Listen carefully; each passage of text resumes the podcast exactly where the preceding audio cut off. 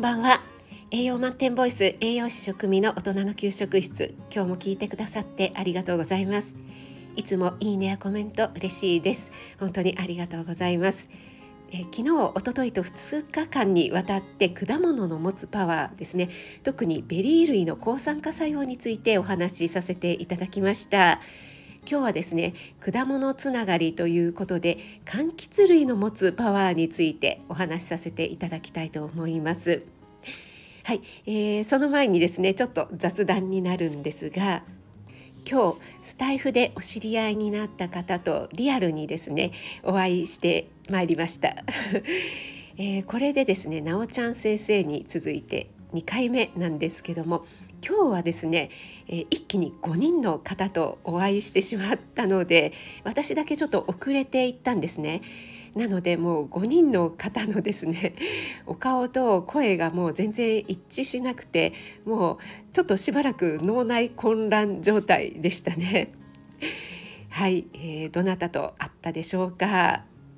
女性3人男性2人だったんですけども、えー、女性3人のそれぞれの印象だけ少しお話しさせていただきますね。えー、まずお一人目は、えー、ハワイから一時帰国されているアータロさんです。アータロさんはですねあのアイコンがですね もうとってもなんか白目を向いているようなおかっぱ女子なんですけども、えー、全くあのお顔とは似ても似つかない、えー、素敵な女性でした。それから亀っぽさんですね亀っぽさんは、えー、私よりもっと前にですねリアルに会った方が何人かいらっしゃって亀っぽさんの印象を教えてくださっていたのでうんなんとなくこうほぼほぼ印象通りかなっていう感じであまり混乱せずにすんなりあの 受け入れられたような気がいたします。そしてもう一人はカレンさんですねカレンさんとはもう一緒にコラボもしてますし会おう会おうと言っていてねなかなか会えなくてやっとお会いできたんですけどもカレンさんがやっぱり一番ね、印象と違いましたね。カレンさん配信だとすごくねクールでなんかねバサバサ切るっていう感じのねイメージなんですけども実際にお会いするととってもあのチャーミングな健康美っていうんですかね。キュートな印象の方でした。はい今日は少しの時間でしたけどもお会いできてとても楽しかったです。ありがとうございました。はいということでですね本題に入りたいと思います。柑橘類の持つパワーということで、えー、そろそろね温州みかんのシーズンとなってきましたけども手で皮がむけてとっても食べやすくていいですよね。ビタミン C も取れますし皆さん食べていますか？この柑橘類の持つパワーなんですが DNA を修復する効果があると言われています。私たち人間の DNA はですね平均で1時間あたり800回もの損傷を受けていると言われています。1時間で800回ですね。これはすごい数字ですよね。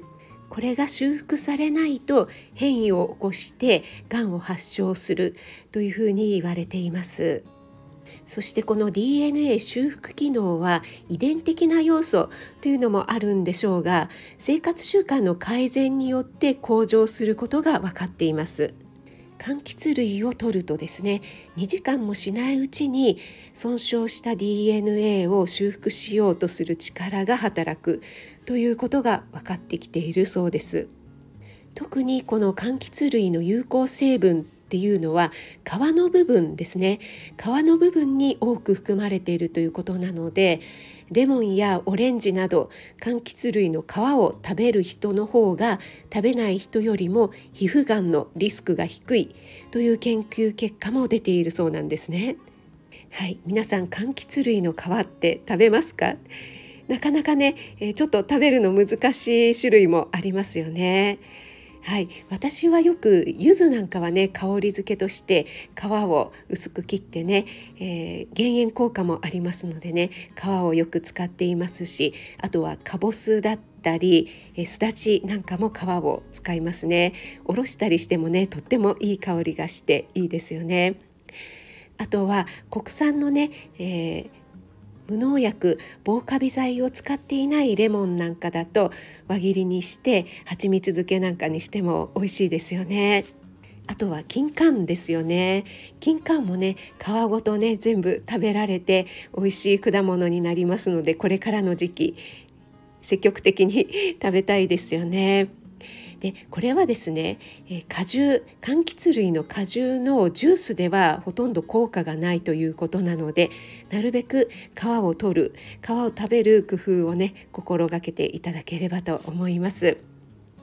はい、最後まで聞いてくださってありがとうございました。少しでも役に立ったなと思っていただけましたら、フォロー、いいね押していただけると励みになります。栄養満点ボイス食味がお届けいたしました。それではまた。Have a nice dinner.